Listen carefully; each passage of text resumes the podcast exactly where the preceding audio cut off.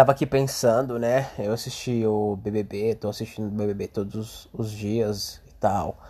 Quando, quando eu consigo, eu assisto sim o pay-per-view, tenho o Globoplay e assisto algumas, algumas coisas. E é interessante notar como Projota é uma decepção.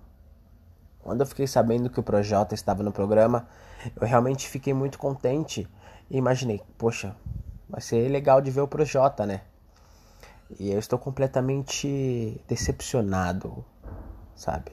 Muito puto com as atuações dele. É... Ele acha que ele é o.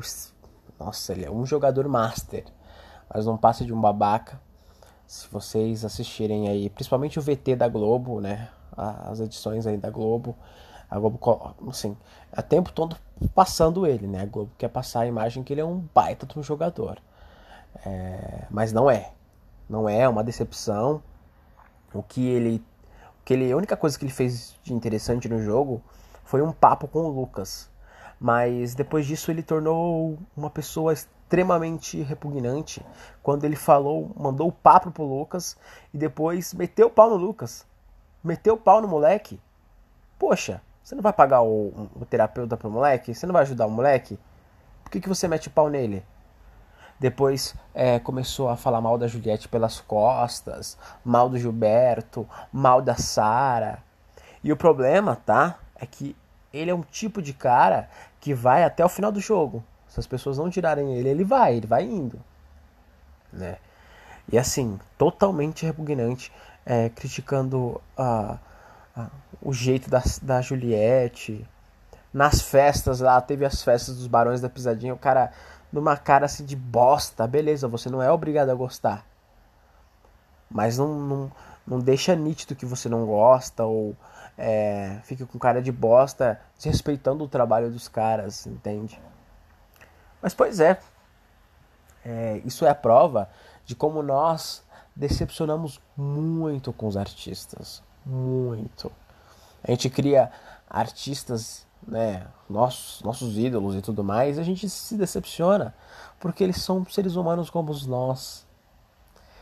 E é interessante notar que eu acho muito difícil, tá?